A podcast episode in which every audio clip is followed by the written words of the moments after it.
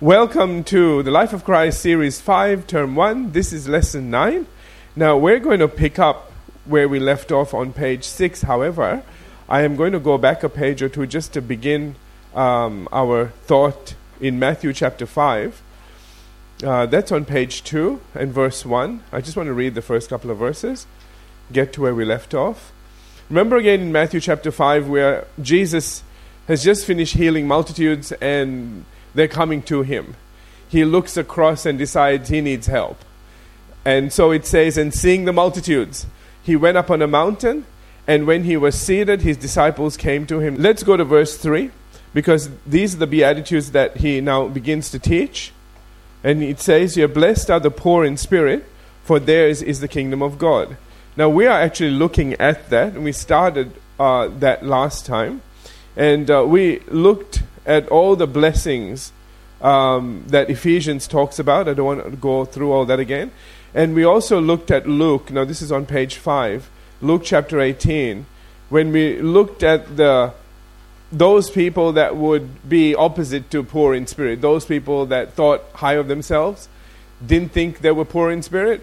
Okay, remember again, poor in spirit isn't talking about um, a poverty that is natural, it is a poverty that is spiritual, so to speak. And, we, and the whole point of this is that we need God's help in the area of the spirit because we can't get a hold of it. It's nothing tangible, you know what I'm trying to say?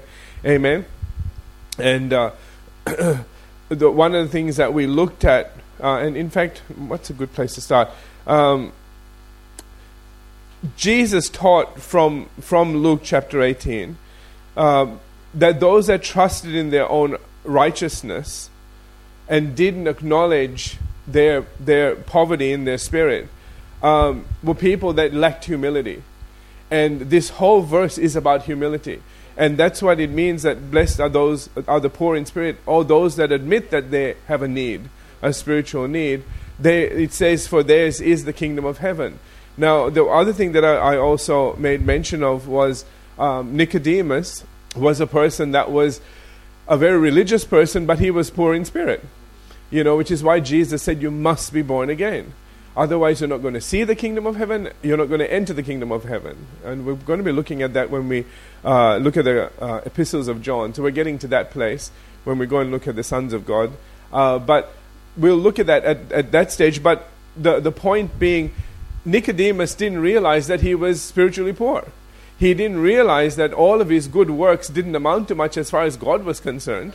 As far as God was concerned, regardless of how many good things you do, if you're not born again, spiritually recreated, you're not coming in.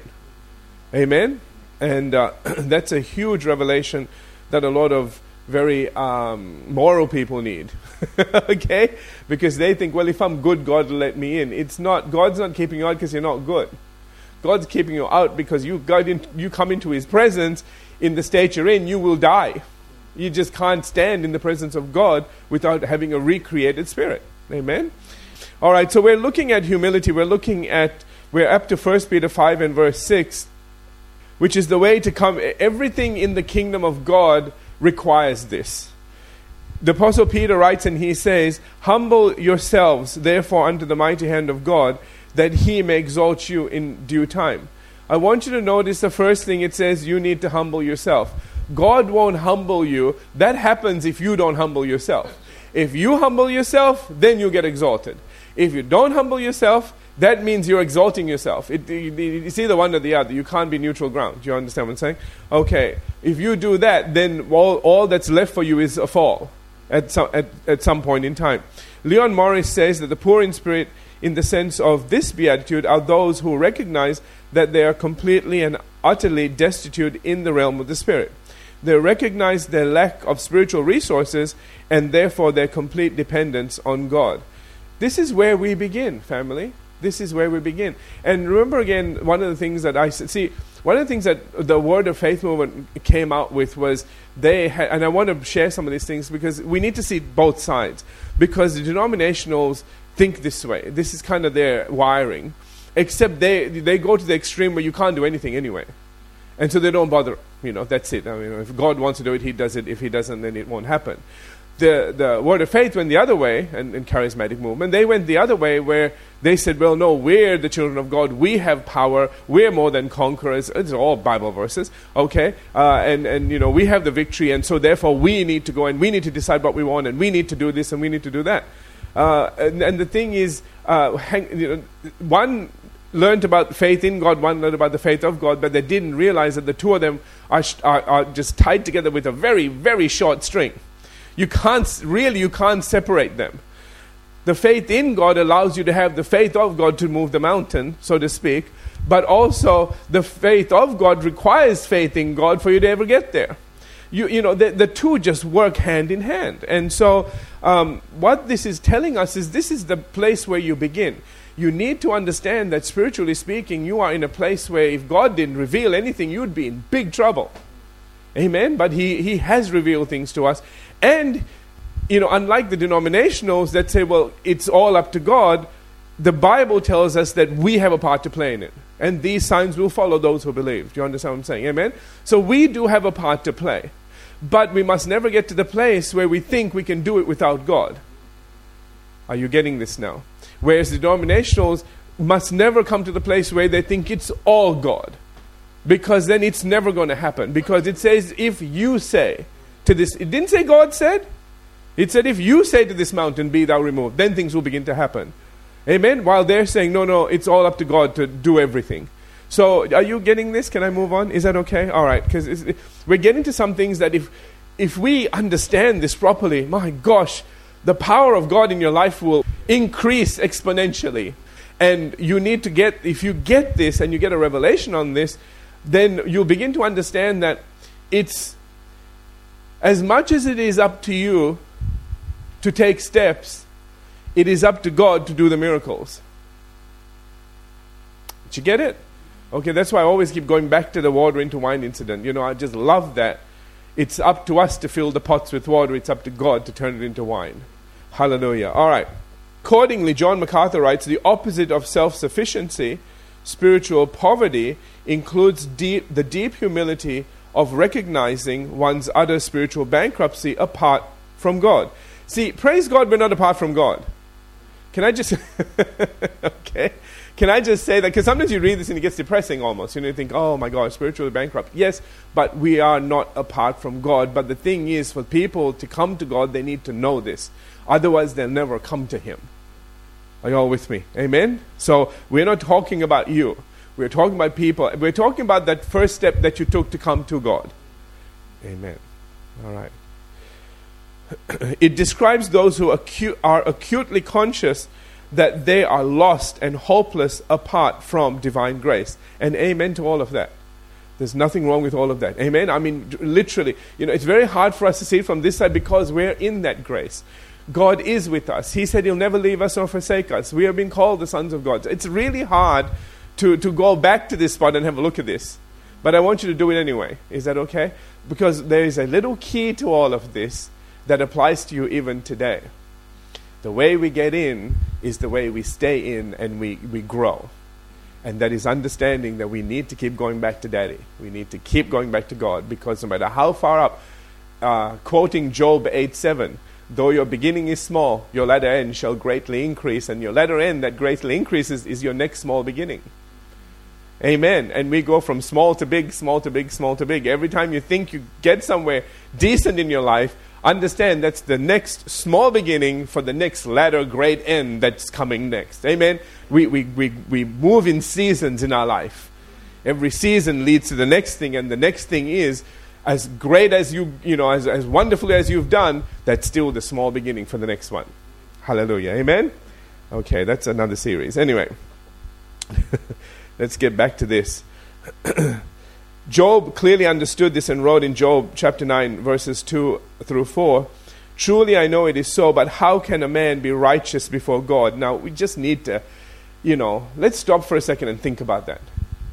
How can a man be righteous before God? This is a perfect being.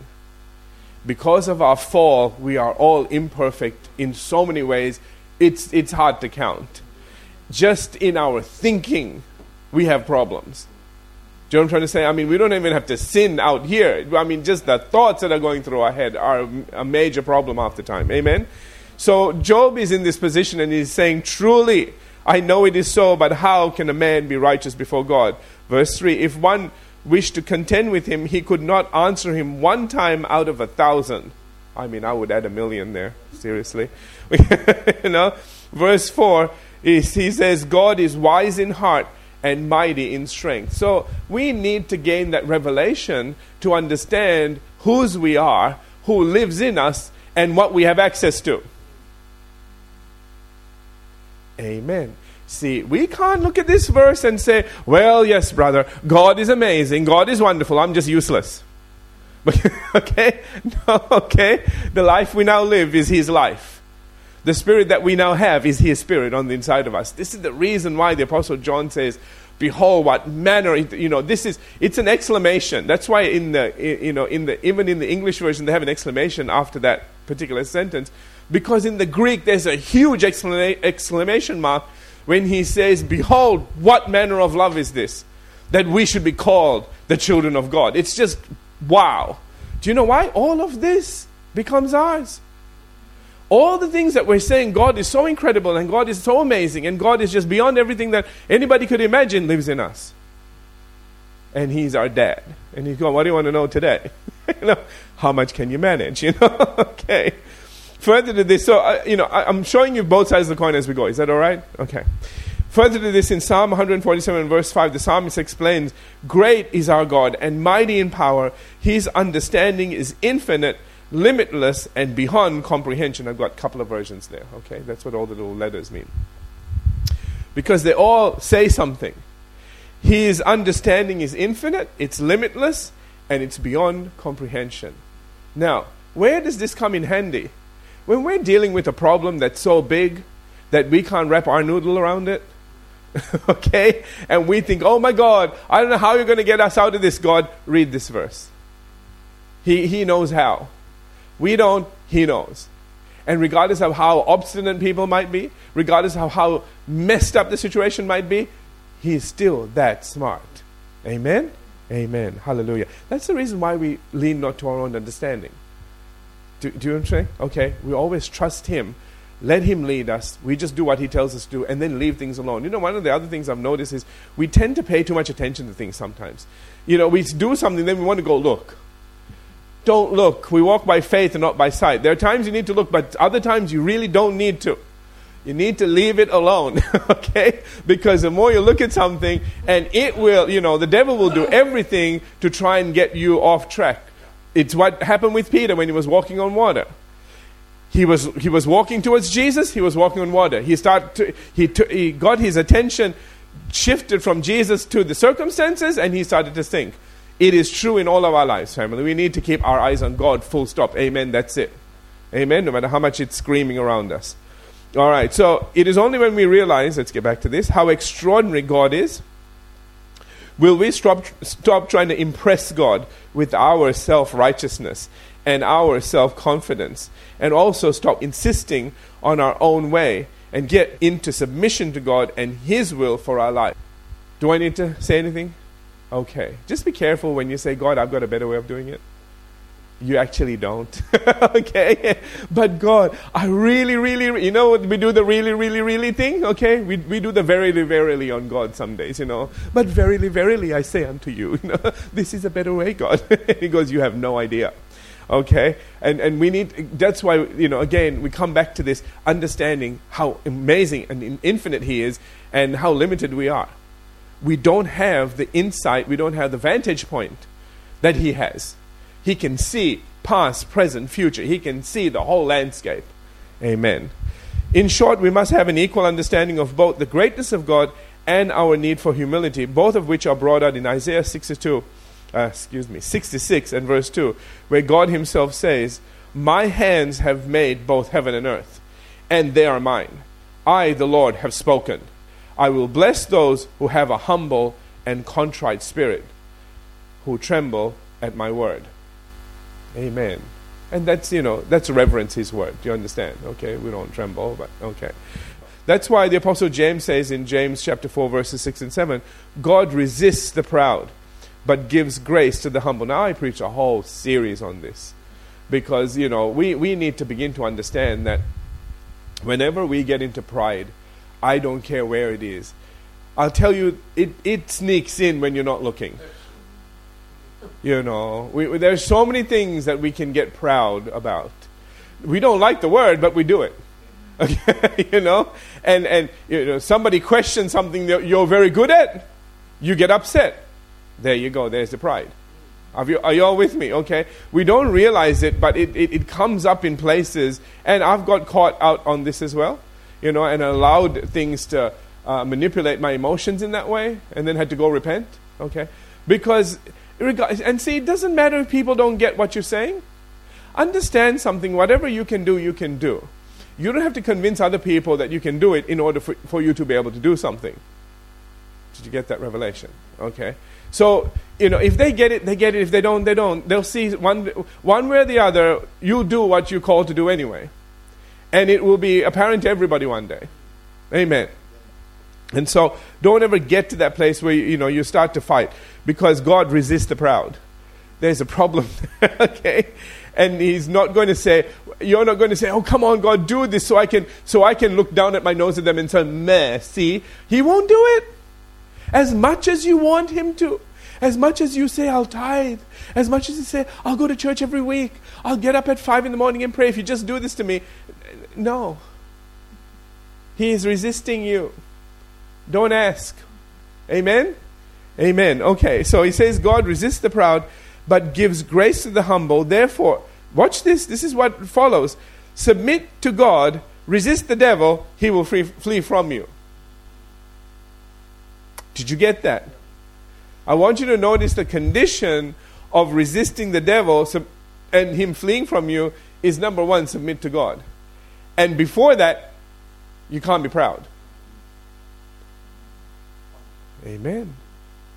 You need to get rid of pride out of your heart. Do you know the other reason why you need that? Because if you don't get rid of pride, you'll never ask God for help as well. Because you can, you know, I, I can take care of this, God, don't worry about it. Until you're sinking. Help me, Lord, help. you know? Okay. All right. Notice that God gives His grace to the humble. Did you notice that? God actually gives grace to the humble. What does Hebrews tell us? It's not here, but what does Hebrews tell us? Come boldly to the throne of grace. Humble people go to a throne of grace, not a throne of what I deserve, but a th- throne of grace. Amen? And notice it says that he gives grace to the humble. Okay, but the proud he resists. And verse 7 goes on to say, It is only the humble who will sub, uh, who submit to God that have the right to resist the devil and watch him flee from them. I like the way I said that. So, having dealt with both aspects of the phrase poor in spirit, in Matthew's gospel, now let's go on to look at Luke's gospel, which is what you guys haven't seen. Remember again that uh, while Matthew dealt with a relatively spiritual Jewish audience and their need for spiritual blessings, and humility, can I add? Okay? Luke is going to be dealing with a relatively natural audience and the need for natural blessings. And why he has Jesus saying in Luke chapter 6 and verse 20, Blessed are you poor. Notice not poor in spirit now. Do you see the difference? Now he's just saying, Blessed are you poor, for yours is the kingdom of God. Remember the other one was the kingdom of heaven, this is the kingdom of God. Okay, all right. So here in this verse, Luke uh, has Jesus saying that the kingdom, uh, that the kingdom of God, in fact, has everything necessary to take you from whatever position you are in naturally and transition you into a place of unimaginable blessing. See, because the Gentile didn't care too much about spiritual stuff, they didn't know. It's like, who cares, you know? To get an idea of what sort of blessing is spoken of here, let's begin in Philippians chapter 4 and verse 19 where the Apostle Paul writes, And my God shall supply all your need. Notice, not according to your circumstances, education, or position in life. Somebody say amen to that. Amen. Hallelujah. Okay, all right, okay. But according to his riches in glory by Christ Jesus. See, this world says that you don't have an education, you aren't going to prosper. God's word says it doesn't matter. God doesn't put a premium on dumb people. Okay, okay. Learn. Always learn. Always look to learn because the more you learn, the better you become. Remember again, you know, Jesus said, the greatest of all is the servant of all. Okay, and you can only serve if you know how. Amen? But I want you to notice here, I love this, that this blessing is not based on anything about you, but everything about God. I love that according to his riches in, in glory, but by Christ Jesus. There is the key. You don't have the Lord, you don't get it. People say, Well, I want all the blessings. Well, you have to have the Lord. The thing is, the Lord comes with a few conditions. And that's what we're learning about right now. You need to be humble. Amen. You need to resist pride in your life and so on and so forth. The Apostle James says in James chapter 1 and verse 17, I love this. Every good gift and every perfect gift is from above and comes down from the Father of lights. Remember again, we're talking about now not just spiritual but natural blessings as well, with, with whom there is no variation or shadow of turning. Notice good gift and every perfect gift. A lot of people don't realize the difference here. What is a perfect gift? A perfect perfect gifts are spiritual gifts. They're things that never fade. Okay? They're things that are not affected by time. Are you all with me? Okay? Good gifts are natural blessings.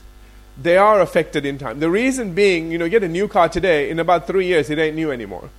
You know, the dog's thrown up on it or done something else, and the kids have spilled their, you know, you know what I'm trying to say? Okay, now, as, as good as it was to begin with, there comes a time when you need another car, you know, I mean, I mean, it's just suddenly starts falling apart and the wheel goes in one direction and you're in another, and you think, you know, it's time. It was a good gift, but now it ain't so great. I need to get another good gift. Okay? But your salvation is forever. Your salvation can't be added to in any way or form. It was perfect the, ma- the moment that God made you a new creation, you remain that way. Now, how you're progressing in your natural walk, that's a whole other thing. okay? But spiritually, what God did was perfect. Are you all with me? So, our, the, the perfect gifts are all the spiritual gifts, the good ones are all the natural ones. And this talks about both, and I'm glad it talks about both. Amen? There's another scripture that talks about it is 2 Peter 1 and verse 3. It say, and I'll, I'll talk about the relevance of this in just a minute. It talks. It says here, His divine power. Again, this has nothing to do with our circumstances, and has given to us all things, meaning that we don't have to work for them. Okay, notice given to us all things that pertain to life and godliness. Good and perfect. Life is your natural life. Godliness is your spiritual walk. Do you understand? Amen? So again, we have these parallels. And I, it's really interesting that we start with the natural, we go to the spiritual. Do you know why? The reason is, a lot of times people don't want to get spiritually better until they get naturally fixed up. You know, it, it, it's, a, it's very interesting that God understands that, you know, people are this way. They need to know something works before they commit to something. You know, the, the, I mean, the disciples took, Peter took a while, you know, quite a while before he actually totally gave up his fishing business to follow Jesus. He needed to see this thing worked. When he saw this thing working, he goes, wow, this is pretty good. I think, I, I think it's safe. Because he had a family, you know. Remember he had a mother-in-law, okay, got, got healed. It means you had to have a wife. Okay, so, but he needed to know that he could support his family. And so this is how God works. He'll work on the natural first. And when you and when you begin to taste and see that the Lord is good, then He'll say, "Okay, now you need to straighten your act out." okay, you need to stop doing these things. These are not good things you're doing over here. And you think, "Okay, God, fair enough. You know, you're blessing me over here. Yes, okay, I'm I'm I'm ready to give all this and and walk." Uh, and the thing is, we don't realize that what we're saying yes to is not less but more.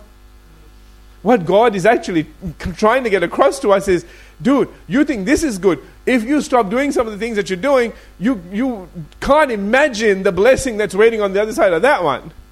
Isn't it amazing that God asks us to give up things not so that we have less in our life, but we have more at the end of the day? I think that's awesome. Amen? You know why? He doesn't need it, we need it. And he's constantly trying to get us to get there, you know, some way, somehow. All right, let's move on. So, what we're seeing here is that the Bible does support the fact that we are blessed. The poor have a blessing on them. If you're poor, you don't have to be poor. You don't have to remain that way because there are, there are all sorts of promises in the Word of God to get you out of there. And the blessing is you can get out. Amen? And the blessing for this is regardless of where you are, you can increase. Amen. Amen. Mark 11 24. I love this. Jesus says, I'm over the page. Therefore I say to, unto you, what things soever you desire, when you pray, believe that you receive them, and you shall have them. One of the things you know that I do need to point out here is that he was talking to his disciples. These guys left everything to follow him. Can I say that you're in that same place today? You, you are here because you want to follow God above everything else. Seriously, family. And we have to make those decisions throughout our life and, you know, in so many areas of our life. And there are so many opportunities to get mad and to behave in an ungodly way, can I say? okay? And we resist all those things the best that we can. And when we don't, we ask God to forgive us. And He does. And we're back where we started. Hallelujah. Isn't that good? Amen. So, you know, you need to know, regardless of how many times you trip and fall, we're in this position. We have said, God, to our best ability, we're following you. And Jesus says this to you What things soever you desire when you pray. Amen? And can I say this? If you're following God, then your desires will be godly. You'll know what not to ask because I'll help you with that. okay, that's my job. Okay, amen. because we do have First John 5 verses, I believe it's 14 and 15.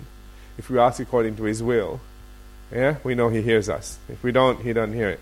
Okay, so that's as simple as it is, and why Jesus said again in Luke uh, chapter 6 and verse 20, Blessed are you poor, for yours is the kingdom of God. Do you understand? He says, Blessed are you poor, for yours, everything the kingdom has to give is yours. Are you getting this? And it's all there for them. Hallelujah. Amen? I've said here, for yours is the kingdom of God and everything that comes with it. Hallelujah. Now, no, let's stop here because I, I want to talk about this a little bit, and I think we all need a break. We all look like we need a break today. Take a break and we'll come back in, in a few minutes.